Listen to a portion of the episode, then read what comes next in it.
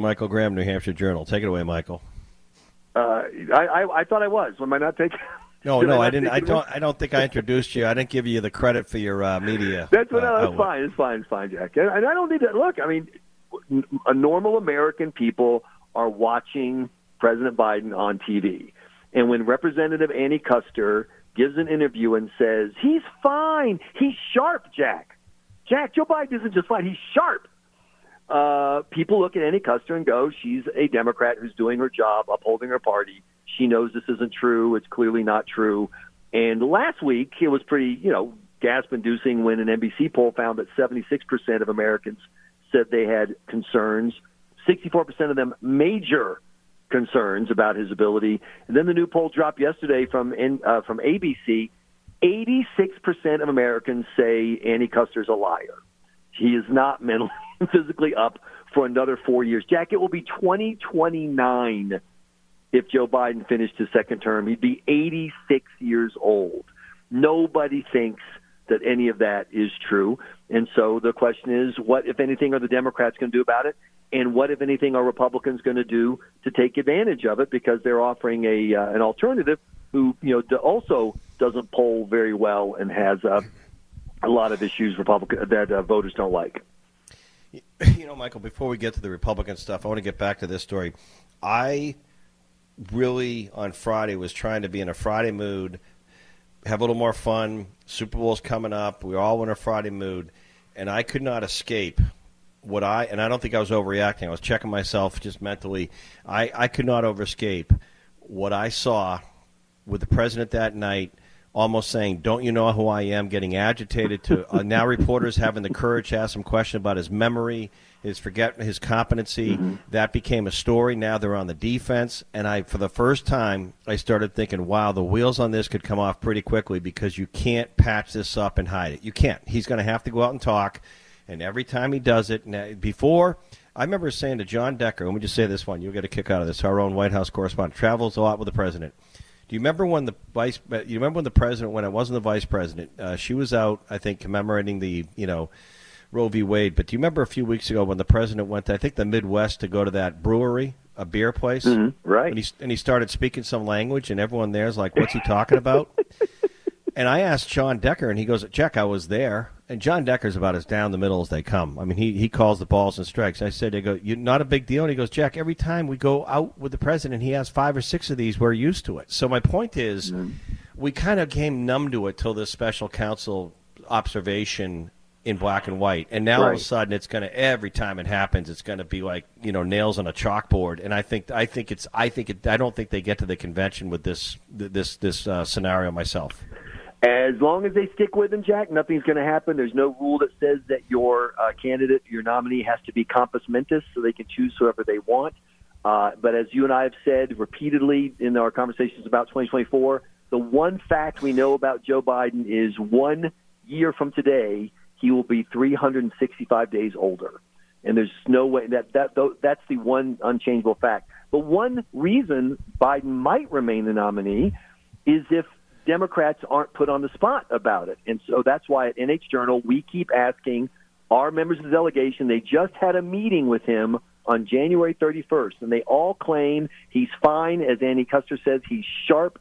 And we are watching, and that doesn't seem to match it. So we keep asking, do you still say that you think this man is Right. fit to still be president in 2029? And their answer is no comment. They have no comment. Well, so we're I- just going to keep I- asking. I- and I, I get I, I don't want to I don't want to debate you, Michael Graham, New Hampshire Journal, NHJournal.com, but I, I'm not sure I can agree because you're saying as long as they want him and he passes the test once in a while, nothing's going to happen. That's basically, Right. and, and a lot of people say that. The difference is, and I and I'm trying to get some um, answers to this. When you're Secretary of State, and I know the hmm. Defense Secretary has a health scare right now, but when you're Right. a member of the cabinet and you put your hand up and take an oath, if you see that the president of the United States in a national security or cabinet meeting is either physically or mentally incapacitated, you actually have an oath and an obligation to put your hand up. And that's the 25th Amendment. You can't gloss over that for politics. And all of a sudden, you could have someone around him get in trouble for hiding this if, if it becomes clear he's not making the decisions on whether or not to strike a target in Syria, if you follow me. No, I follow you completely. Um, and and in the era when people put their jobs ahead of party, that could have happened. But we're in a new era. We have a American Parliament. Everybody's loyalty is to the party first, and then Congress, yeah. Yeah. their jobs, et cetera, second. And so that's just not going to happen in the current climate. And uh, the days of a Robert Byrd, who was a you know Democrat, if, for example, we we went for a thousand days under under Barack Obama without a budget because mm-hmm. the Democrats in the Senate wouldn't pass a budget because they couldn't get a budget Obama liked. Well, Robert Byrd would have told President Obama, "Go, I don't care that you don't like this, but we're the Senate. I'm a senator. It mm-hmm. matters that I'm a senator more than it matters that I'm a Democrat." Well, those yeah. days are over, I, and yeah, so they're going to stick with him. All right, Repub- uh, twelve days from now South Carolina. You grew up there. You're from there. What do you see? I ran political campaigns down what there. What do you see? Tell us what you think uh, of uh, Trump and Haley. See, what I see is Nikki Haley is uh, frustrated.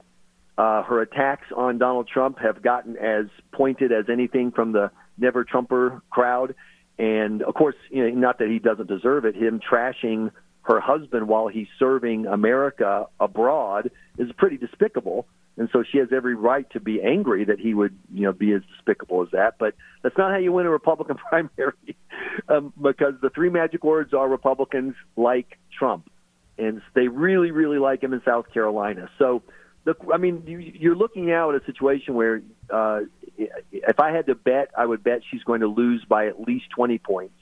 It's possible she could lose her home state by 30 points. And, and then, then you what? ask yourself, you know, how does that work? What do you do? Do you, you know, what, what legacy do you have from that happening? Uh, you know, do you, I mean, let's face it, she can drop out any time. Mm-hmm. Uh, does she go on to Super Tuesday? Does she still get money after that point? But there is no sign at all that her approach of uh, you know pressing Trump, running TV ads, calling Trump chicken, which I think is a really good TV. I don't know if you've seen Jack, but I think it's a really good ad. I don't know that works. Speaking of political ads, did you see the JFK RFK ad in the yeah, Super, Bowl? Super Bowl? Yeah. Yeah. I loved it. I mean, separate from the candidate, I don't know, whatever. I just thought it was. I thought it really caught your eye because you yeah. had this old school graphics, old yeah. school music, and then RFK putting his images in where his uh, uncles had been. I thought it was very smart. He will get a lot more than seven million dollars attention out of that ad. I agree. Seven million bucks, well done. Way worth a good bump. All right, Michael Graham, and Journal. Enjoy you a little bit of snow tomorrow. All right. Thanks. Doug Tengdin with a worldwide market perspective, and you know, I was talking about uh, to a younger couple over the weekend, and you know that real estate nut seems to be a challenge for anyone wanting to you know get a bigger place or move if, because they don't want to give up a great mortgage at three percent, but the price of a you know a home that should be you know to them in their mind 650 700 max you know selling a 450 home that they've been in for five years is closer to a million and a lot it's a lot of people with, with interest rates now in the mid sixes long term, it's out of reach. That's right. That's right. And, and, and markets take a while to adjust. I think, you know, ultimately real estate markets adjust to the economy that underlies them. And, you know, just let's face it, the Boston economy has been booming and, and, uh, real estate down the seacoast, that area, it, it, it reflects that. I mean, up here in the Upper Valley, the Dartmouth Hitchcock um, growth, now they call it Dartmouth Health, um, has been booming, and real estate up here in the Upper Valley reflects that. Yeah, but, yeah. Okay, so uh, let's just say because you're you and I are kind of, and I think in that I don't know what class you were at Dartmouth, but probably not far off. Um, a few years ago, Jack, but um, we'll leave that. Yeah, but you know, you know, um, I, I, I categorize younger people I talk with, those who are you know engaged in life and whether they're a family or not. You know, in that, just give me a minute here kind of 25 to 40, uh, late 20s, early 30s, sort of those types of folks.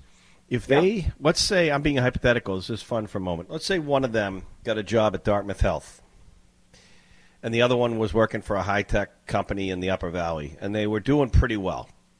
And they wanted to, they wanted to buy a home. They wanted to get into the real estate, buy a home, start a family, whatever, get serious, own their own place versus rent in and around Hanover and you know they're looking at something that's nice that they don't you know it's not a you know it's, it's like it's been done over it's you know good you know good home nice home what range are we talking about in the upper valley i mean what can you get a nice home for i think you know I, i'm not a real estate uh, appraiser or expert here real estate dealer but i would think somewhere in the uh, in the in the upper mid six figures, 600, 700. That's about what it's going to cost for a for. And let's say they want they want some land because up here lots of people want a lot of land, or Right. they want walking distance to the schools. That's going to cost a little a little bit more. Um, but uh, I, I, that's what I think. Probably upper upper six figures. What do you Not think it is in Rock? What do you think it? What do you think it is in Rockingham County between like Dover and Portsmouth in that area? I have no idea. You're going to tell me. A million. Yeah, that you know, it's not a surprise because so many people in that area are are being supported by the economy down in Boston, and the Boston economy is just a boom. Now, interest rates have Uh, Hold on. I- Uh, We're seeing a different trend. I'm seeing a different trend. These are people I actually talk to when you meet someone and they moved here and they bought a townhome or a home, you know, 1.3, 1.4. You, the classic line is not Boston as much as people think. It's like, we moved here. We moved here from Connecticut. We moved here from New York. We moved here from New Jersey. We moved here from out west. We moved here. And they tend to be older. They don't tend to be that younger couple. They tend to be like 55, 60 and older with more money. They moved here and they paid top dollar. and and they don't want to pay the taxes, and and those kind of kind of um, in migration that uh, that supports the the New Hampshire economy. We want more of those. We absolutely Yeah. want more of those. I'll, I'll say this: I think interest rates uh, have have peaked and are on their way down. Um, it's just a matter of time. Yeah. Um, when that happens, that affordability will come in, and some of those houses that are not on the market will come back on the market because people with the three percent mortgage will just Right. say, "Well, I can afford a five percent mortgage. They can't Yeah, I think- afford the six or the seven. Yeah, I think I think when you see it dip below six, you'll see some people starting to move and loosen up. But but again, those people that you say we need, the problem is when they fulfill or buy a home that really, you know, number of years ago, locals would remember would be, you know, two thirds of what someone's getting. Um, the developers and the people selling cater to that upper end market. So good luck to affordable housing for anyone who can't afford you know, in Rye or Portsmouth, New Hampshire, a million or a million, 1.2, 1.3, 1.5 million dollar home. You know, the And, affordable. yeah, and that's an that's an ongoing issue. That's an issue up here in the Upper Valley that folks who work at Dartmouth can't afford to live in, in Hanover. You know, the folks who are supporting Dartmouth Health, not the not the uh, the osteo, uh, not the osteosurgeons or or the uh, you know the high end um, you know two earning couple. They can't afford to live here. Affordable housing is a is an ongoing issue. But I'll, I'll just say that the markets are doing what they're supposed to do, and I, you know, if they want to come out here from Ohio, they want to come up here from from Massachusetts to, you know, as tax refugees. Um, I I think that that it's all good. Um, we want we want more of that. We don't want less of that. right. Thanks, Doug. Worldwide market perspective. Doug Tengdin, make it a good one. Um, I Yeah, appreciate yeah, it. Great great game last night. By the Yeah, it way, was. I I, Yeah. I have to say I I, I would go with uh, with with um, the best tight end of the in the uh, in the league. He had two clutch receptions there, at, you know, with, with, with critical times. Yeah, well, they're, they're the best team won, and the, the two best teams were there. Absolutely, absolutely. Jack, you have a great week. Anna Brown, we're going to keep it on the local side of things under the State House Dome. Of course, she heads up Citizens Count.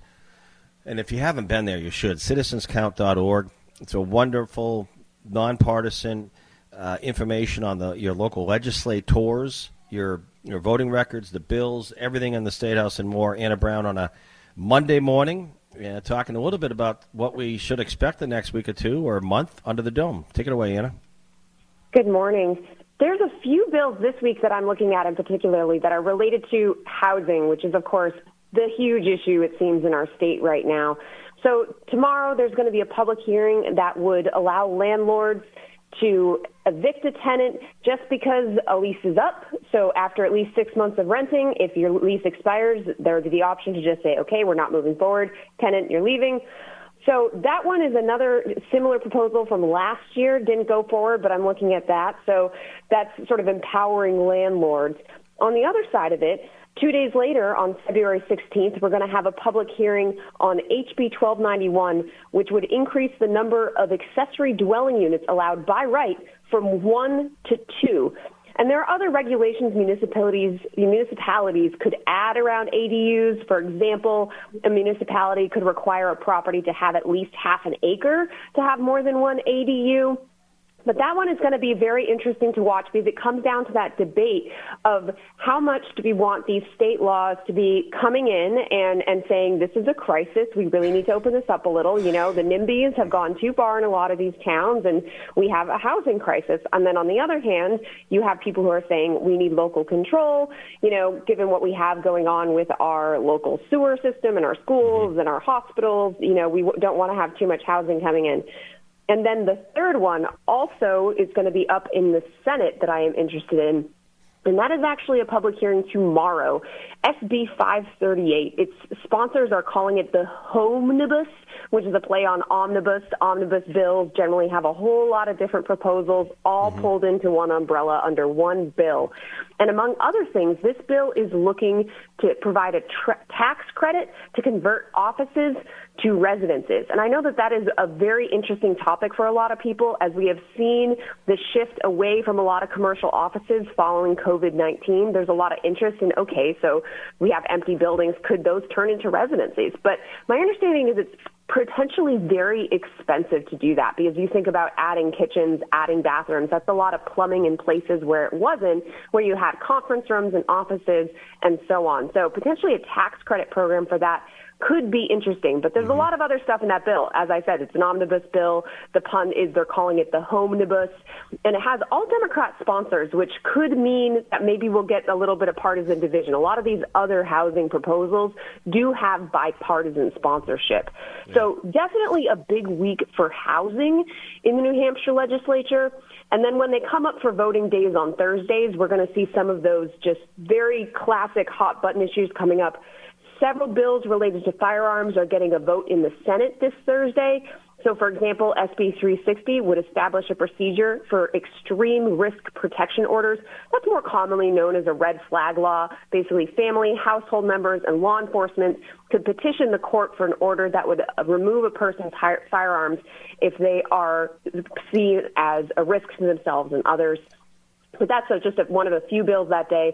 And also another interesting bill, I think it probably faces an uphill battle in the Senate given how they've rejected a lot of other abortion rights related legislation, but it would provide legal protect- protections for people who might seek abortion care in New Hampshire. So, for example, the bill would prohibit the state from cooperating with an investigation into a person for violating another state's abortion law if they came to New Hampshire and got treatment in some way.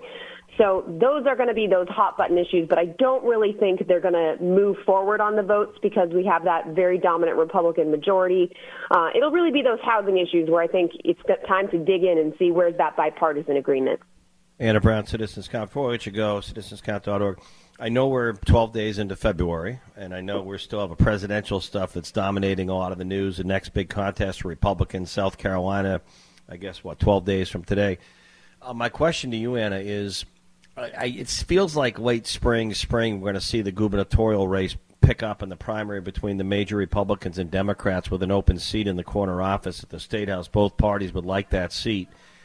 When what are we? What's going on behind the scenes now? Do you pick up anything that's differentiating? Differentiating, for example, Joyce Craig and Cinde Warmington. There's others, but the major Democrats or Kelly Ayotte and Chuck Morse. Is there anything going on that's sort of these candidates, these battleships, if you will, or these ships on the water? How are they tacking? How are they navigating? Is there anything that's setting up how voters are going to look at the choices uh, if they're voting in the Democrat for the Democrat or the Republicans? Is there anything sort of separating and differentiating these folks?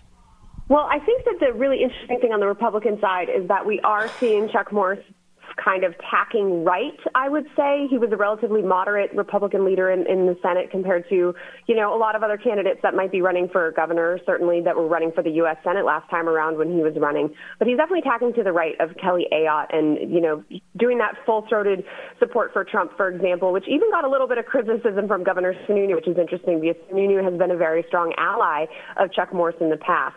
So I think that definitely, though, on the Republican side, we're seeing that sort of teeing up of, of Chuck Morse being that more far farther right candidate, and then Kelly Ayotte, of course, has just been really consistent. The message that we are getting day in and day out from her is "Don't mess up New Hampshire." You know, referencing Massachusetts, been very, very clear and consistent on that messaging, and particularly focusing on immigration-related issues, which is a, when you look at polls, that is a very hot issue for Republican voters right now. Um, it would is interesting to me in New Hampshire. There's all that attention on the northern border for sure. But I think that if you go out in your communities on a day to day basis, if you ask someone if they are seeing the impacts of immigration in their communities, Probably not. They, are probably going to bring up something that they've seen on the news happening elsewhere, but not necessarily what's going on here unless you go way, way, way, way, way to the very northernmost tip of New Hampshire. So that's how the Republican side is sort of shaping up. On the Democratic side, I think it's interesting because it really looked like Joyce Craig was the, the more robust fundraiser was getting a lot more mm-hmm. support and attention until we had that mayoral election in Manchester, where it was the big upset.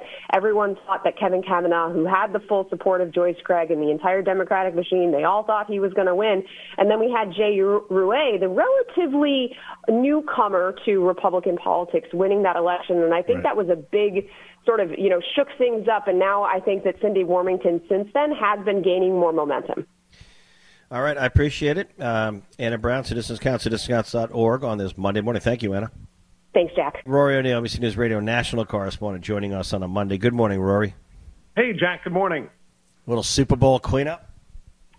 A little bit. I am in desperate need of a nap after staying up that late last night. When it went into overtime, I was like, "Oh, come on! This is a conspiracy to keep me from getting enough sleep." But uh, yeah, the first half I thought was a bit of a snooze, but uh, turned into a great ending.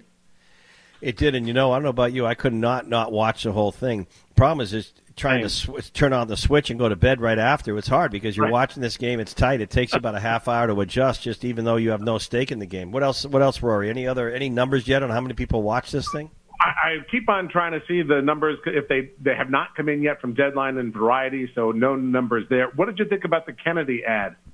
I've talked about it this morning, and I think it caught some. Uh, it caught attention. I mean, it's his super PAC that's backing him, seven million dollar ad, but it was very, very like his, his you know, uncle, very Kennedy esque.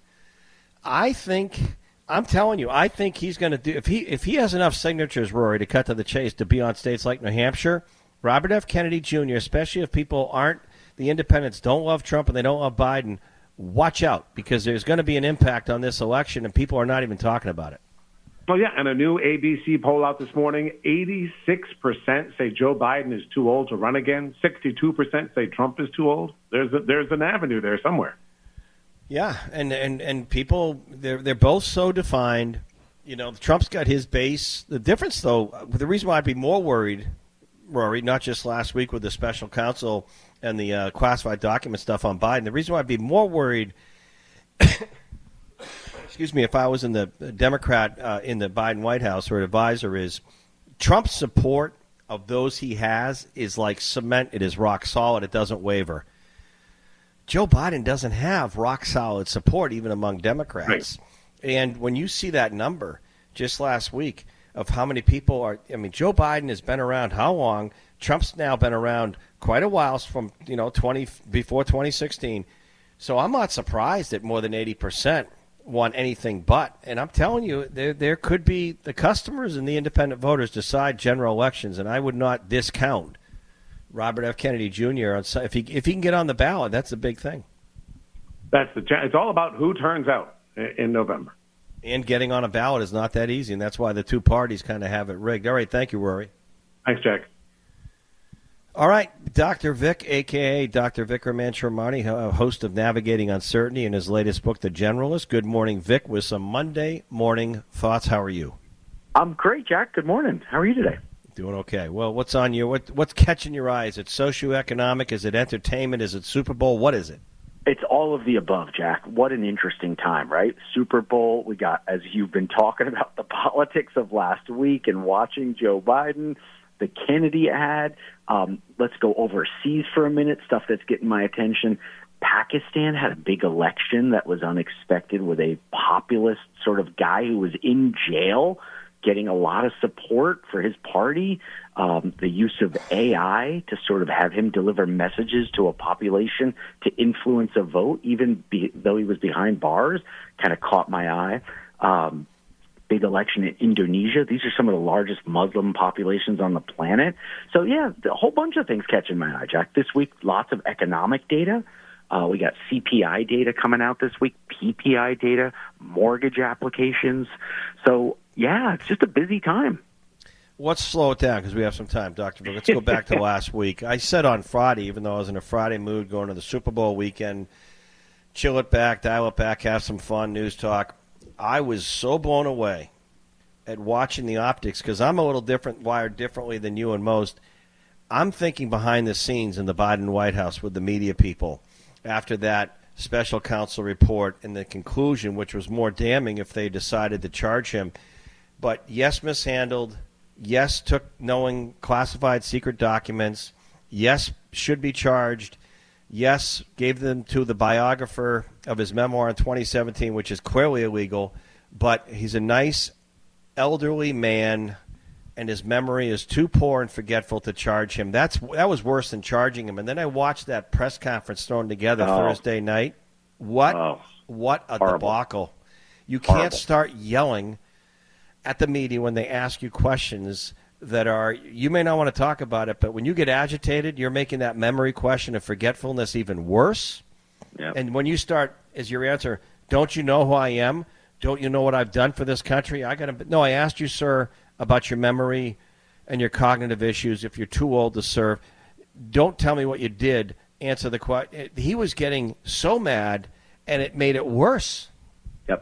Yeah. No, look, even the reference to Mexico, the confusion between Mexico and uh, Egypt there, that didn't help Jack. He was supposed to come on to calm down um, the perception problem that had been developed. And, uh, I mean, look, he compounded it. And what do they do now? Because you can't hide it. You can't make it all the way to next November and hide it. I, I think now, I'm sorry, but I think the cat's out of the bag. You see, you and I, I don't believe in coincidences as I get older, Dr. Vic. When they announced that Admiral Kirby is going to play an elevated spokesperson role in the administration in the White House as kind of the right side advisor, the national security person to Biden, he'll be doing the press conferences on the Middle East. I'm like, okay, more signs. There's a problem. There's a problem. Yep. And I'm watching this going, I don't think you can hide it. Yeah. Yeah. No, I think that's right. Look, I mean, you've had major newspapers, some conservative leaning, some others, even um, I think the National Review this morning, now granted, uh, right leaning, um, coming out saying, you know, Joe Biden really just needs to step aside. This is now torturing the country. It's bad for everyone. Um, you know, the the talk about well, the Twenty Fifth Amendment, all that good stuff. So, so walk us through. Walk us through. If you were in a room and they say, Doctor Vic, impartial expert, you're a great socioeconomic thinker. You taught it. I'm not. I'm not holding this against you. Taught at Harvard. You taught at Yale. walk us through what we do here, because we're worried that we're going to have to do something do, what do they do? Do they wait till the convention and then and then make a change behind the scenes? Do they try and do something before? What do they do? Oh, Jack, that's way above my pay grade. I could never uh, tell you what they're going to do. But I can tell you that, look, there's a process underway. It's probably, um, you know, first let's cover it up and pretend it doesn't exist. And right. I think that's that cycle has started. Uh, then they go from, you know, you heard it on the Sunday morning news shows. Uh, I think Mayorkas or somebody else was like, oh, you know, the toughest part of prepping for a meeting with Biden is you got to get the, the attention to detail. He's sharp. He's there. He's full together. You know, at some point, it's not believable. Like we've watched with our own two eyes. That's not the case. Um, and so, you know, I think there's probably a process where first it's defense. Second, it's strategize and some creative solution solving problems put on the table. And then third would be they'll turn to some action. And, you know, you know, I was in DC last week, Jack, when this stuff was breaking and was sitting around with a bunch of people talking about this. And, you know, when we talk about they are going to do something, the pushback I got was, who is they? Who is they? Who is, and I actually think it's sort of the generic uh, Democratic Party will likely lean this in the direction of okay, we want to win, and this is not a winning. This is not a winning right. uh, option here. And if if that is ultimately the goal, and I think it is for them, then they're going to change course to yeah. increase their odds of winning. Like that seems obvious. Now, I'm not plugged into the conversations, no surprise, between former President Obama and the Biden White House, but I hear there's no love lost there. And mm-hmm. I think the Bidens are locked in. I think Jill Biden is playing a heavier role than people know, wanting to keep her, pus- her husband in there, in power. No one likes to give up power. Um, so I think they're kind of on their own in there. And I think they're trying to figure out how they get to the starting line. Um, my, my concern is I think you have a bigger issue that no one's talking about. And what I mean is from what little I know, or maybe more than a little I know, after spending time, for example, at the U.S. Army War College in Carlisle, Pennsylvania, the National Security Seminar as a, as a citizen, a civilian, I was you know amazed. Is when you have a four-star admiral or general in that Joint Chiefs room, or the, the you know the the uh, they call it the, uh, the, in the basement of the White House, the National Security or the uh, the, the, special term situation room. situation yeah. room. When you're yep. sitting in the situation room, typically the chief of staff is there, the president, the vice president, unless she's away, would be there, and you have all these other advisors, national security, FBI, CIA, joint chairman of the Joint Chiefs. When you've taken an oath as a four-star member of the military, it rises above your political party or affiliation, and if they sense that the president is not calling the shots. I mean, they've had movies like this when they sense the president is not the one in charge, that he's incapacitated either because of his memory loss or whatever, and they're looking at a non elected White House chief of staff telling them all what to do. That's a bad movie. And it only takes one or two, Antony Blinken, chairman of the Joint Chiefs, to put their hand up and say, Nope, I'm out. I'm out. And once mm-hmm. they start talking, you start talking here about the 25th Amendment, and it can cascade very quickly. And it might take that. It might come to that because the Middle East is very volatile. We still have the war in the Ukraine. We have China. We have North Korea. And they're going to have to make more military decisions. And you can't sit there with the oaths you've taken as a four star and look the other way. You can't. Yeah. No, I think you're right, Jack. I think you're right. And by the way, it's not just the wars you're talking about, it's the potential war, potential conflicts that could be, you know, Taiwan is still out there. Let's not forget about that. Um, you know, we have the Red Sea and the shipping lanes. Again, don't forget about that because that'll drive uh, shipping chaos to turn right. into inflation. Right. And inflation will become a hot political issue if it starts rearing its ugly head again. Okay, let me ask you this one: Did you see the Robert F. Kennedy Jr. ad in the Super Bowl? And people I are did. people are writing this off, but I got to tell you, you can't rule out an impact if he can get enough ballots with these polls that are showing 86 percent don't like Biden or Trump. No, I think you're right, Jack. Look, I have always thought that Kennedy had a latent audience. I didn't know how big it was, um, but you know, if that super PAC ad uh, gets traction and gets people focused and talking about it like we are, then it's going to have impact. And, right. you know, how big an impact, how many ballots does he get on?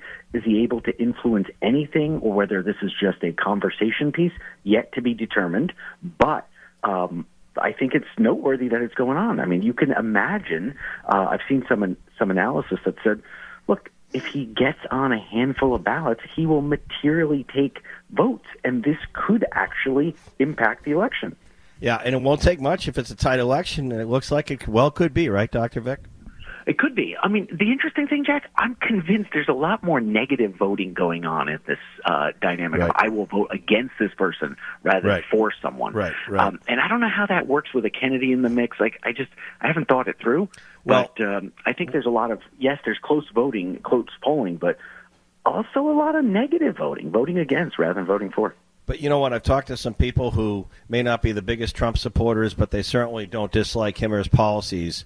They don't like what he said about Nikki Haley's husband being deployed in the military. Where is he? Why oh, isn't he here with you? That was offensive. That, that, but that was Trump at his worst.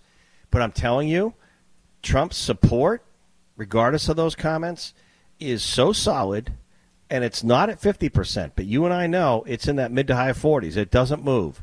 So Joe Biden's Democrat support isn't solid like concrete. It's very squishy. So yeah. that's where you get these independent numbers that can skew this thing. All right, Dr. Vic, what's yeah. uh, anything else going today, or should I let you go? I got a lot going on, Jack, but no, let me let you go. You got more interesting people right, to talk to than me. All right, thanks. all right, all right, thanks. Talk to you later. All right, Tom, did you sit and watch the game?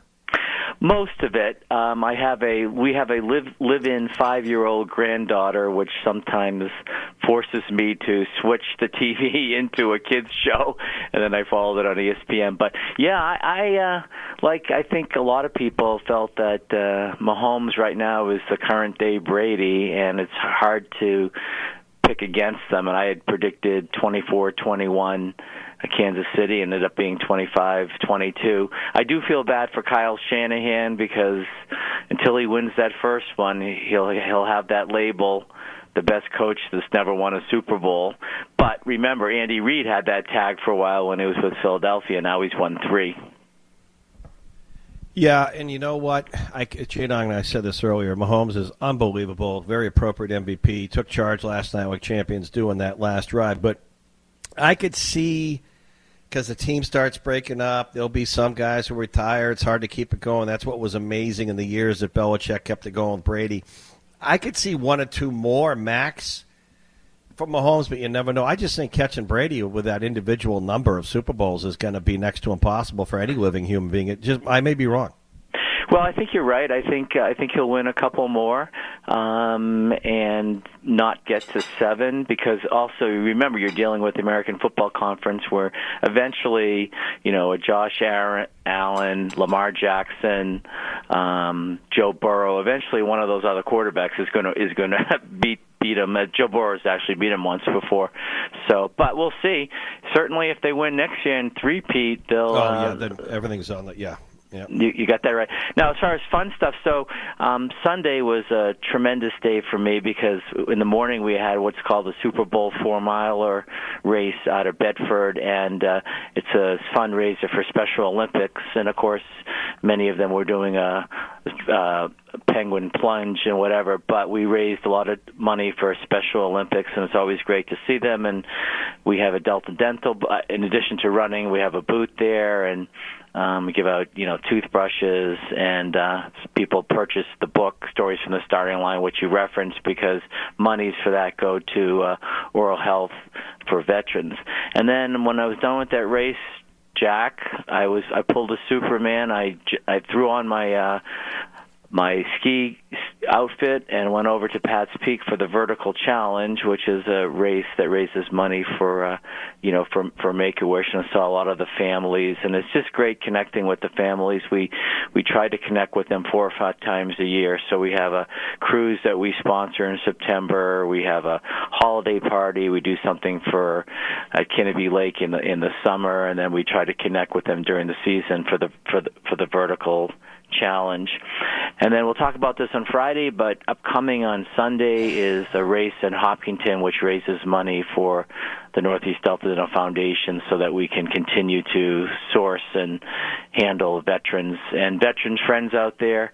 If you're in oral health pain and if you're not eligible for Medicaid or the VA, just give me a call at two two three one three zero zero and Dr. Mitch Correa and I handle about Jack about you know five calls a week. Right. I appreciate that, Tom. Very good stuff. Good game. Thank, thank, thank you very you. much. We'll See catch you in a few days. Right, right. Bye bye.